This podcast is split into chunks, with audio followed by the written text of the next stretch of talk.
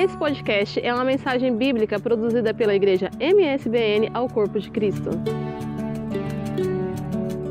Vamos ler a Bíblia e logo após vamos tomar o nosso assento. Vamos ler Gênesis capítulo 39, versículos 6 e 7.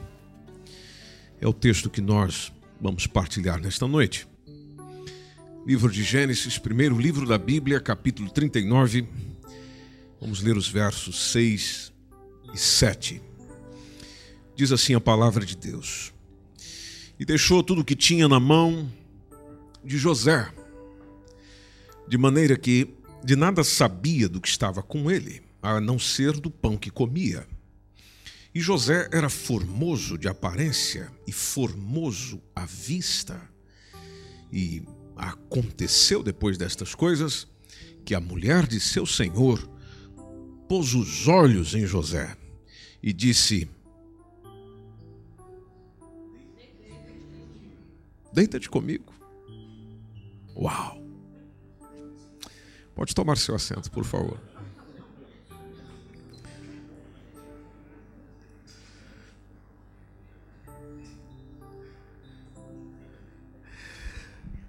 A história de José é muito conhecida por grande parte das pessoas que já ouviram, assistiram algum filme, acompanharam alguma série sobre a história deste homem, do qual, na sua adolescência, era preferido pelo pai, recebeu prendas do pai, foi agraciado pelo pai, mas pelos sonhos que teve, foi traído pelos seus irmãos. José passou por experiências amargosas, difíceis, penosas, sendo vendido como escravo. Mas a quem ele foi vendido, que é justamente o que trata o capítulo 39, do qual ele é levado para o Egito, conforme diz desde o versículo 1, onde os ismaelitas venderam a um egípcio chamado Potifar, que era um oficial, era o capitão da guarda do palácio. E interessante que Diversas vezes, Gênesis diz que o Senhor estava com José. José tinha um diferencial na sua vivência ou nos resultados das suas decisões, das suas ações, porque Deus estava com José. É, tudo ia dando certo na vida do José. Apesar de muitas coisas estarem sendo feitas de maneira errada pelos outros, mas na vida de José, as coisas iam dando certo. Ele morava na casa do seu dono, ia bem em tudo. E o dono de José, vendo que o Senhor estava com ele, abençoava ele em tudo que fazia. E o versículo 4 vai dizendo que José ganha simpatia do seu dono. Não só a simpatia, mas também eu acredito que a empatia do dono. E recebendo esse carinho, recebendo essa atenção, pôs ele como seu ajudante particular, deu a José a responsabilidade de ele cuidar da sua casa, tomar conta de tudo que era seu. Dali em diante, diz o verso 5, que o Senhor abençoa o lar do egípcio por causa de José. Veja a, a, a, diferença de um homem abençoado por Deus estar em um lugar. Os outros são beneficiados. E o José passa a ter o seu patrão abençoado pelo Senhor, pela presença de José ali. Então o Senhor abençoou o lar do egípcio, conforme diz o texto, tudo que ele tinha em casa, tudo que ele tinha no campo. O verso 6 diz que o Potifar entrega nas mãos de José, conforme a gente leu, tudo o que ele tinha, não se preocupava com absolutamente com nada, e diz o texto que a única coisa que ele se ocupava era com a comida que comia. A não ser, é, e José, diz o texto que era um, um belo tipo de homem, um homem com excelente porte, presença, um homem apetecível.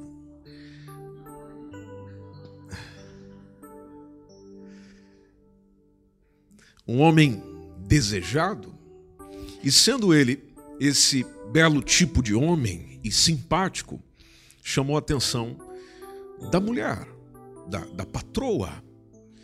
No verso 7 que nós lemos, é, passa um tempo, ela se aproxima muito dele, está perto dele, e ela simplesmente chega, diz para José: Deita-te comigo depois de cobiçá-lo. Depois de cobiçá-lo por um bom tempo, desejá-lo por um bom tempo, seguramente buscar alguns momentos a sós com ele por algum tempo. Tendo essa proposta sido dada a José, você já deve estar associando o que acontece depois, você conhece a história. O versículo 8 diz que ele recusa isso. Ele recusa com o fundamento dizendo: Olha, ah, o meu dono, o Potifar, ele não precisa se preocupar, está no versículo 8, com nada nessa casa, eu estou aqui, ele me pôs como responsável ah, por tudo o que ele tem. Nessa casa eu mando tanto quanto ele, eu tenho poder aqui, eu comando esse ambiente, aqui eu posso ter o que quiser, só que eu não posso ter a senhora. Eu tenho posse sobre muita coisa aqui, mas eu não tenho posse sobre si. A, a razão principal está bem no finalzinho do texto. Quando ele chega e, e diz que não poderia fazer uma coisa dessa tão imoral e pecar contra Deus. Pecar contra Deus. Veja o que diz ali bem do meio para frente. Porquanto tu és sua mulher. Aí o como, pois, faria eu? este tamanho mal e pecaria contra Deus. A gente percebe que o temor de José era justamente a pessoa de Deus. E por temer a Deus, eu não faço isso. Uma das coisas que nós percebemos uma história semelhante a essa é de que as pessoas se conectam emocionalmente. As pessoas podem olhar para alguém, olhar para outro homem olhar para outra mulher e por ter características, características das quais despertam a atenção ou desejo, ou a vontade de ter aquela pessoa, de ter na sua vida, participando dela de alguma forma, a pessoa vai criando um laço emocional. Quanto mais conversa, mais interessante fica. Quanto mais observa, mais apetecível fica. Quanto mais eu vejo aquele homem, quanto mais eu vejo aquela mulher, mais eu tenho desejo de estar com ele ou com ela. Vai criando um laço de afetividade, vai criando um laço emocional. Isso acontece com solteiros, como foi o caso de José, mas também acontece com casados. Se eu deixo uma amizade ir longe, e quando que eu deixo uma amizade ir longe? Eu deixo uma amizade ir longe demais quando ela já saiu do campo amizade. É quando eu já permito algum tipo de envolvimento que me faz desejar aquela pessoa para mim, exclusivamente para mim, ou tê-la, ou possuí-la. E nós temos algumas circunstâncias que vão mostrando se eu realmente estou a viver um momento como esse. E se estiver a viver, preciso imediatamente mudar de postura, mudar de vida, conforme a orientação da palavra de Deus, antes que eu desfrute de dias terríveis.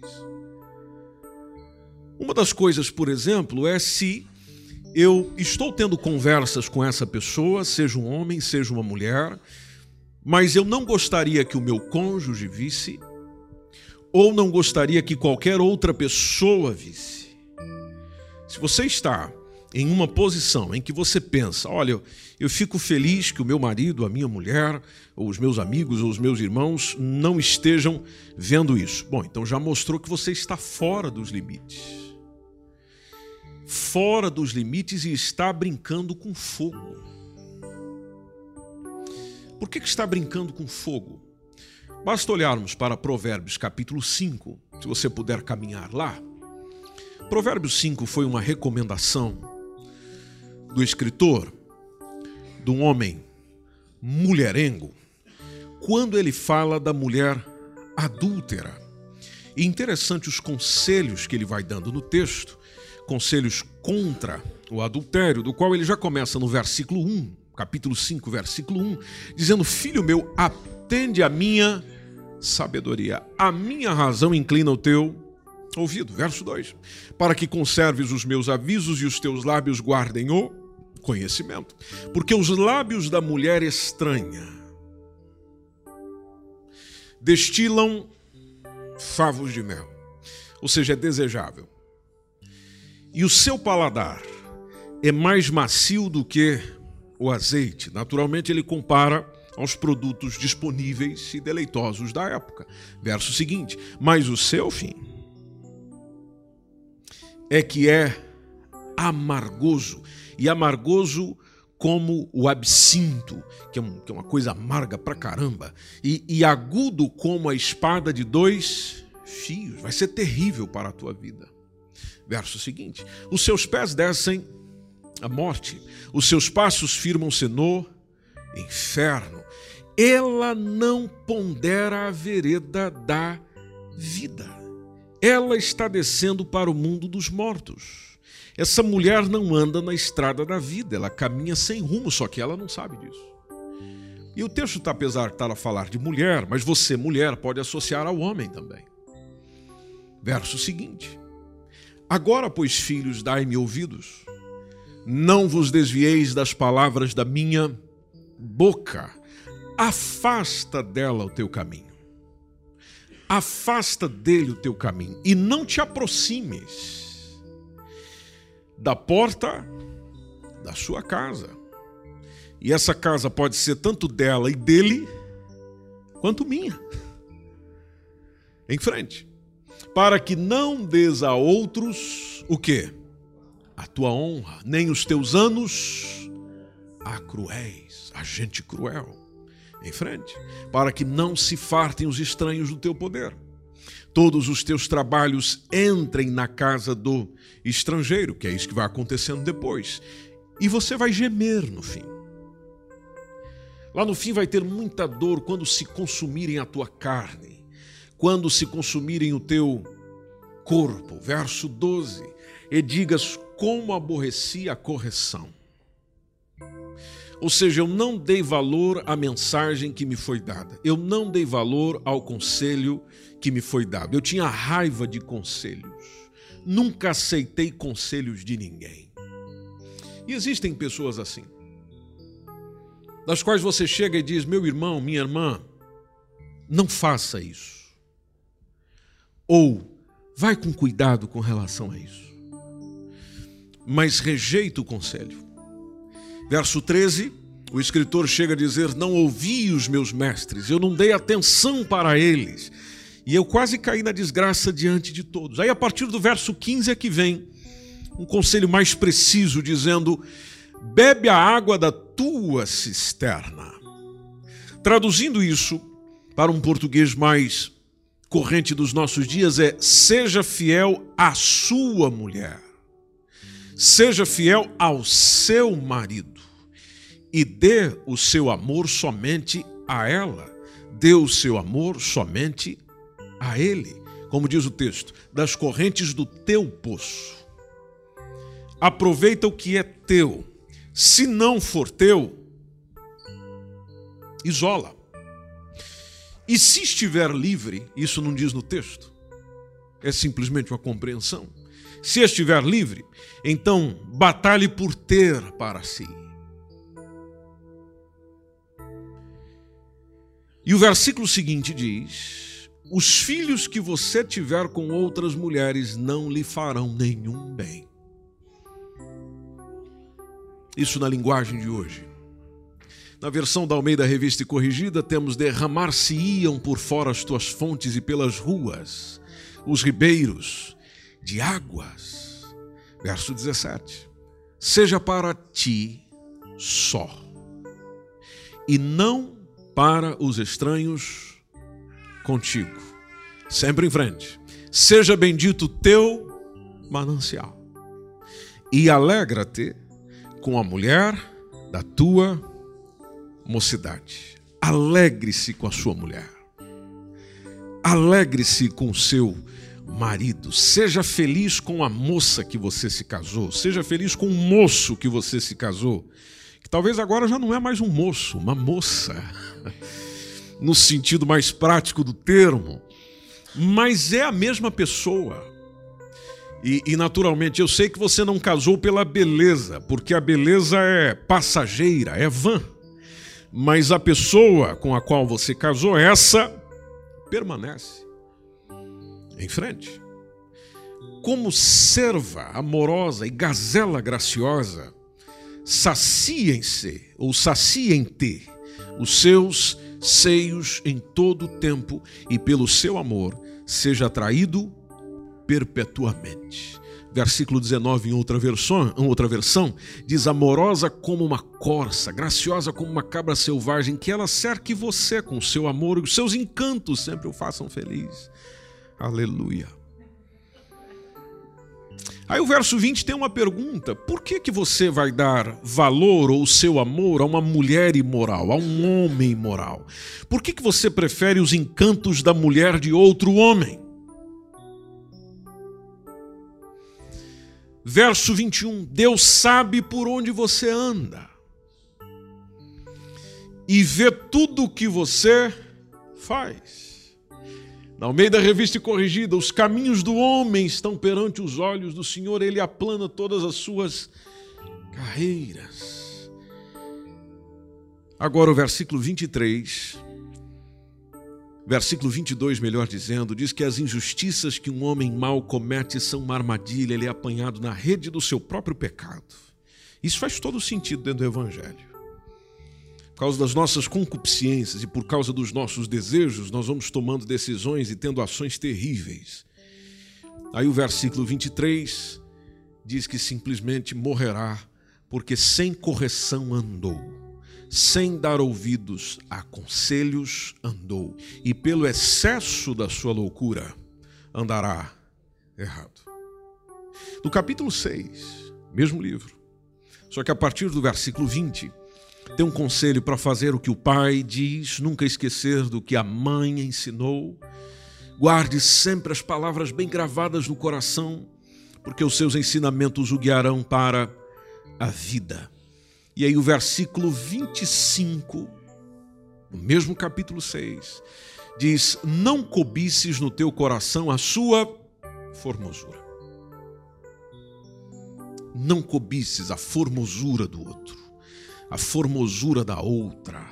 Nem te prendas com os teus olhos. Verso 26 nos lembra que, por causa de uma mulher prostituta, se chega a pedir um bocado de pão. Em outras palavras, quer dizer, qualquer homem pode ter uma prostituta por pouco dinheiro. Mas diz o texto que a adúltera anda à caça de preciosa vida. Isso quer dizer de que o adultério custará a ele ou custará a ela a sua própria vida. Veja quantos conselhos a Bíblia vai especificando nesse sentido. Será que você pode, o versículo 27 tem a pergunta muito conhecida, dizendo: será que você pode carregar fogo no colo sem queimar a sua roupa? Versículo 28 pergunta: será que você pode andar em cima de brasa sem queimar os pés? O versículo 29, e você pode acompanhando a versão que está no ecrã, eu vou lendo outra para que fique mais clarificado o texto. Versículo 29 diz que o homem que dorme com a mulher de outro corre esse mesmo perigo, perigo. E quem fizer isso vai sofrer muito. Vai sofrer muito. Por isso que se eu percebo que tem algumas coisas que eu estou permitindo acontecer na minha vida, não, meu marido não pode ver esse tipo de mensagem que eu recebi do fulano. Não, a minha mulher não pode ver isso aqui. Bom, então já está mostrando a você mesmo de que estás a correr um risco, estás a brincar com fogo, e é importante lembrar de que qualquer relacionamento, inclusive um casamento, para ser saudável, requer total confiança e transparência. Total confiança e transparência. Ou seja, diante de Deus, diante dos homens e precisamente do seu cônjuge, não tem nada para se esconder. Segunda coisa que eu preciso estar de olho é se eu estou me vestindo para impressionar um indivíduo especificamente, que não seja o cônjuge. Quando nós tentamos ser visualmente atraentes para o indivíduo que não seja o nosso cônjuge, então nós estamos abrindo uma porta muito perigosa. E, e talvez eu esteja a falar com pessoas que estão a viver isso. Você até é casado, é casada, mas na hora que você está se vestindo, se preparando, não é para o teu marido, não é para a tua mulher, é para outra pessoa. Eu quero que a outra pessoa chegue e diga: Mas que bonito que você está hoje. Nossa, mas que bonita você está. E aí você se derrama com elogio daquele a quem verdadeiramente você deseja. Você não falou para ninguém, mas aqui dentro você sabe o que se passa. É diferente do vestir-se bem profissionalmente, de vestir-se bem para poder falar com seus clientes, é outra coisa.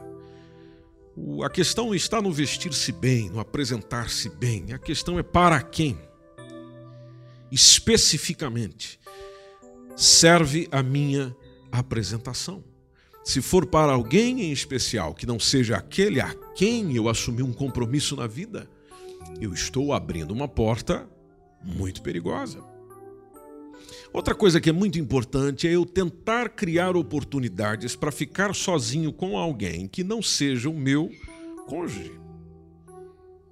Se você está indo para fora do, do, do seu caminho para colidir com alguém, da qual você possa ter uma conversa cara a cara, então isso é uma grande bandeira vermelhinha já chacoalhando e dizendo: olha, você precisava ter distância dessa pessoa.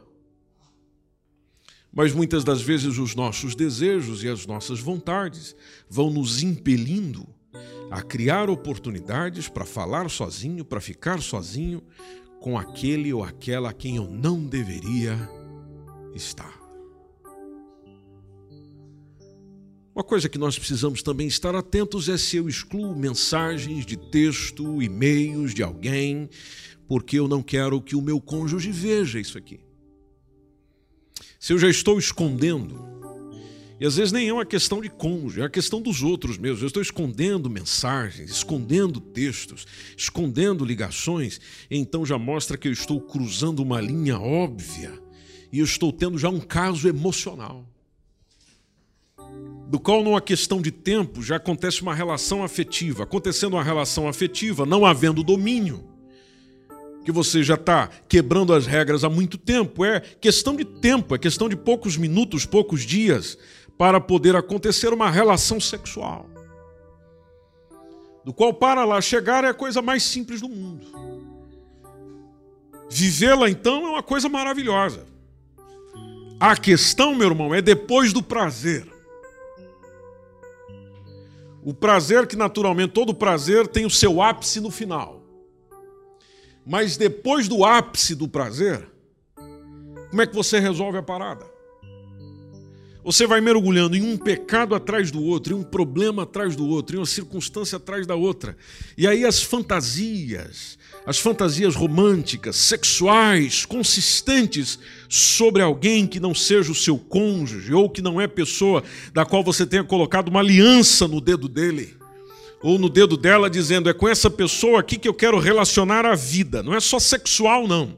É o que eu quero realmente conviver, é o que eu quero estar até que a morte me separe. Se não for com esse tipo de pessoa, então naturalmente não deveria estar tendo aquele tipo de encontro, aquele tipo de conversa, aquele tipo de relação, aquele tipo de situação. Porque os assuntos não começam no quarto. Esse tipo de assunto não começa no isolamento ou quando você está lá com ele ou com ela. Não, esse tipo de assunto começa na mente. Se permitir que a sua mente vá realizando fantasias, então eu estou dando um pedaço do meu coração ao objeto dessa fantasia e eu estou abrindo a porta para que a fantasia se torne uma realidade. A mulher de Potifar tinha uma fantasia com o gostosão do José.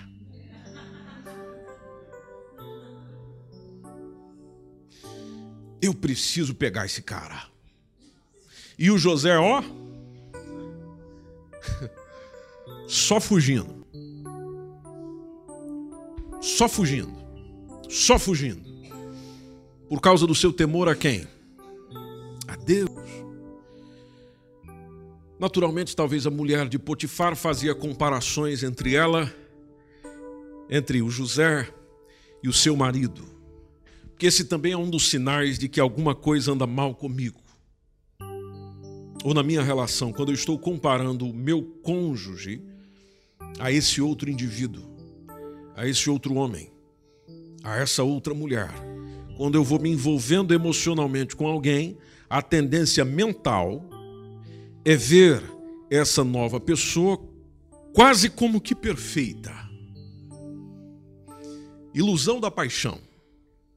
E em comparação, as falhas da minha esposa ou do meu esposo vão se tornando muito mais óbvias. Se eu me torno mais crítico do meu cônjuge, enquanto mentalmente eu estou, me, eu estou comparando o meu cônjuge com essa outra pessoa, então eu estou já caindo numa armadilha tóxica. E o Espírito Santo fala conosco nesta noite com relação a isso. Talvez você esteja a pensar, mas eu nem casado sou. Mas você corre o mesmo risco.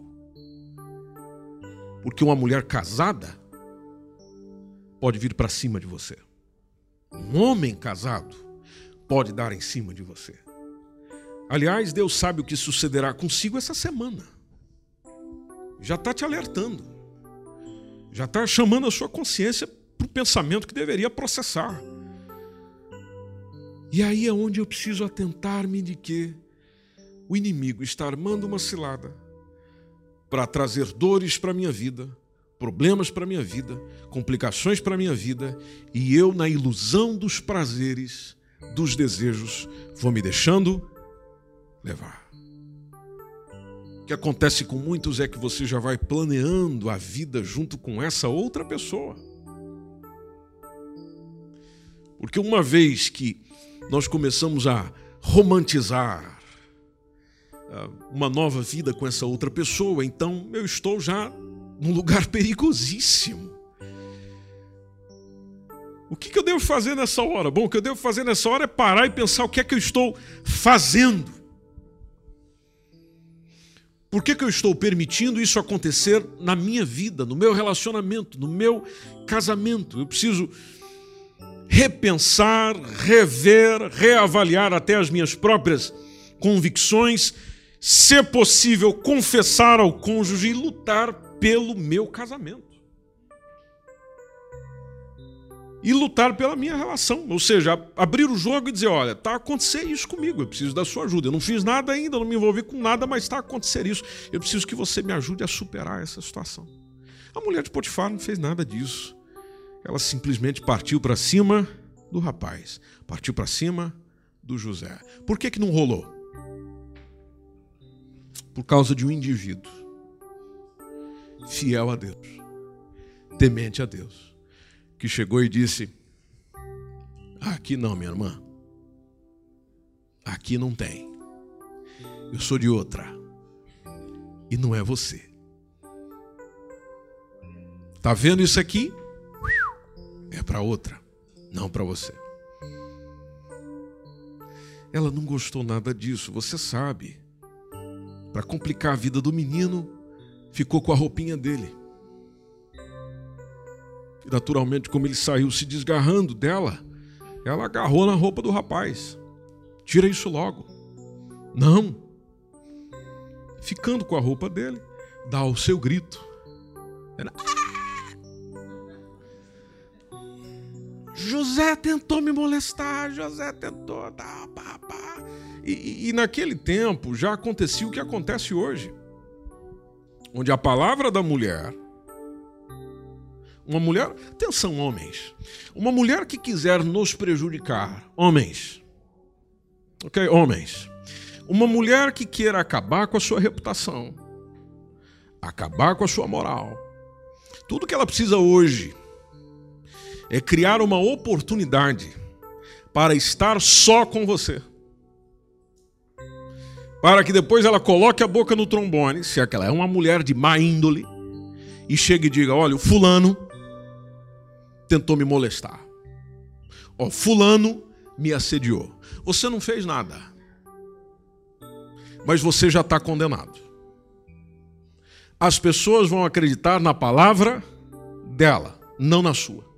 Você vai dizer: Eu não fiz nada. Peçam para ela provar: Eu não fiz nada. Mas não adianta, meu irmão. Vai rolar no WhatsApp, vai para o Facebook, vai para tudo. Vai para tudo.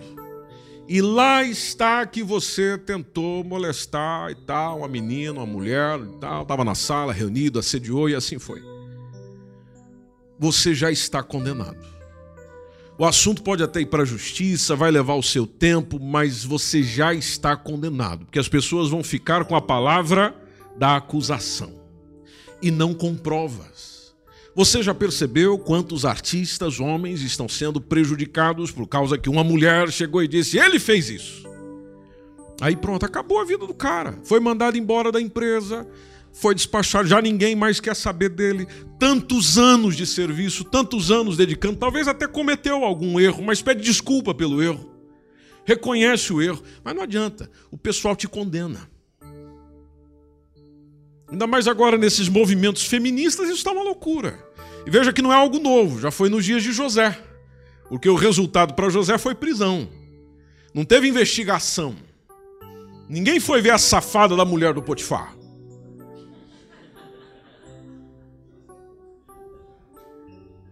Ninguém foi avaliar a, a índole da mulher de Potifar. Não, ela é a mulher do chefão, é a mulher, ela não mente.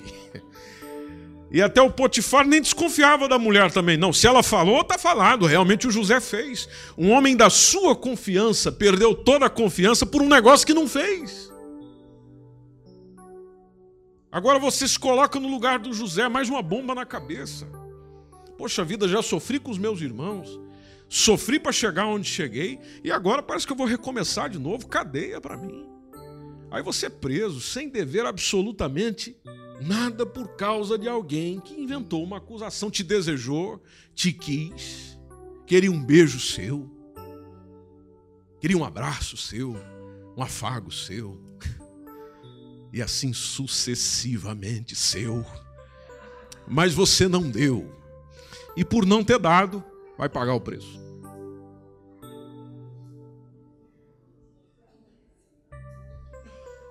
Vai pagar o preço.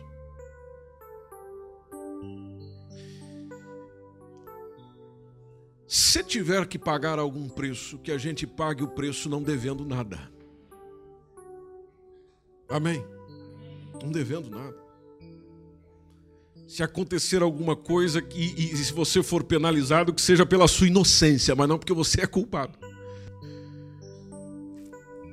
Porque no caso de José, meu irmão, Deus estava na vida do rapaz. E você sabe, mesmo ele na prisão, na prisão ele foi progredindo, crescendo e se dando bem na vida. Teve um momento, sim, de muita dificuldade, mas depois Deus resolve a ação do indivíduo, resolve o problema dele, fala: não, não, não, isso é tudo proposital, José. Eu tenho melhores planos para você. Mas a mensagem que o Espírito Santo ministra ao nosso coração hoje é uma mensagem de alerta. Com quem você se envolve? emocionalmente. Toques físicos, conversas nas caladas da noite, conversas à parte. Seu cônjuge não sabe. E mesmo você não sendo alguém que já casou, mas as outras pessoas também não podem saber que eu estou me relacionando com esse fulano com esse homem, com essa mulher, que eu estou batendo um papo com ele, que eu estou paquerando, que eu estou namorando. Não, não pode saber. Porque se souberem, eu estou com complicação. Se você está com complicação, você já está complicado. Talvez não diante das pessoas, por elas não saberem ainda, mas diante de Deus, você está tramado. Diante de Deus. Ouça o recado do Espírito Santo para você hoje. Porque oportunidades virão. Oportunidades virão. Talvez uma pressão de alguém, como foi com José, virá. Nesta hora, seja fiel ao teu Deus. Seja fiel ao teu cônjuge. Seja fiel à tua palavra. A palavra que você disse do serei fiel até que a morte nos separe. Seja fiel a isso. E você que ainda não tomou essa decisão ou não foi ao altar para tomar essa decisão, lembre-se de que você também é um candidato a ter a vida complicada. Uma candidata a ter a vida complicada por causa do assédio de alguém, tentação de alguém. Não permita isso. Não permita isso. Porque os pecados sexuais, ou quando nós cometemos erros na área sexual, o preço que pagamos é muito alto. É muito alto. E mesmo que não chegue a acontecer uma relação sexual, mas na relação que você tem, existe uma quebra da confiança. E você sabe que quando falta confiança numa relação, seja ela de que tipo for, mas quando a confiança acaba, a desconfiança predomina. Por que permitir isso? Por que, que você está se relacionando com um homem casado?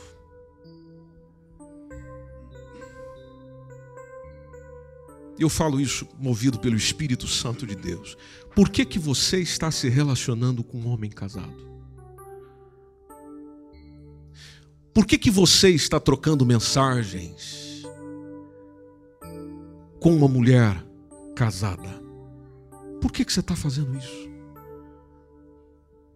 Por quê? Não faça isso. É ruim para você. Você está destruindo a si mesmo e destruindo a família dos outros, o casamento dos outros, o pai dos outros, a mãe dos outros. Por que permitir ser instrumento do diabo? Quando você é chamado para ser um instrumento divino, de edificação, de paz, de edificação da família, de as coisas serem como sempre deveriam ser. Cumplicidade, de estar juntos, de desenvolver juntos, ah, mas eu tomei uma decisão errada. Bom, agora suporte então a bendita da decisão. Entra num tratamento. Muda essa situação, muda essa realidade. Mas não fique assim. É terrível para você, é terrível para os outros. E você só vai se acabando. E a palavra de Deus alerta: não adulterarás dois mandamentos, dos quais são listados no Decálogo, da qual estão relacionadas a essa nossa reflexão de hoje, é o não adulterarás. E o último que diz não cobiçarás. E para encerrar, a gente pode até ler o texto de Êxodo 20.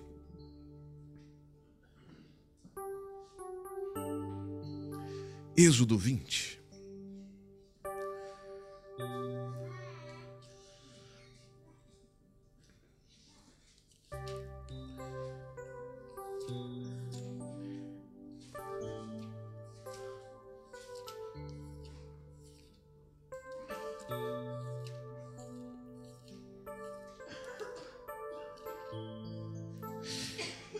Observe o versículo 17. Não cobiçarás a casa do teu próximo. Não cobiçarás a mulher do teu próximo. Nem o servo, nem a serva, nem o boi, nem o jumentinho, nem coisa alguma. É do outro, meu irmão. Então não tem nada a ver comigo. Não tem nada a ver comigo. Nem mulher, nem bens, nem pessoas, nem filhos, qualquer outra coisa que seja dele, qualquer outra coisa que seja dela, não tem nada a ver comigo. Eu vou correr atrás do meu. Dos outros eu não quero nada, quero o meu. E quando você já tem o seu, ou a sua, se esbalda, meu irmão. É bíblico, meu querido. É bíblico. Você nem está obedecendo o que a palavra de Deus diz. É seu, é sua. Não é para partilhar com ninguém também. É seu. Cuida, zela, trata, atende, supre. É seu. Foi dado para você se deleitar.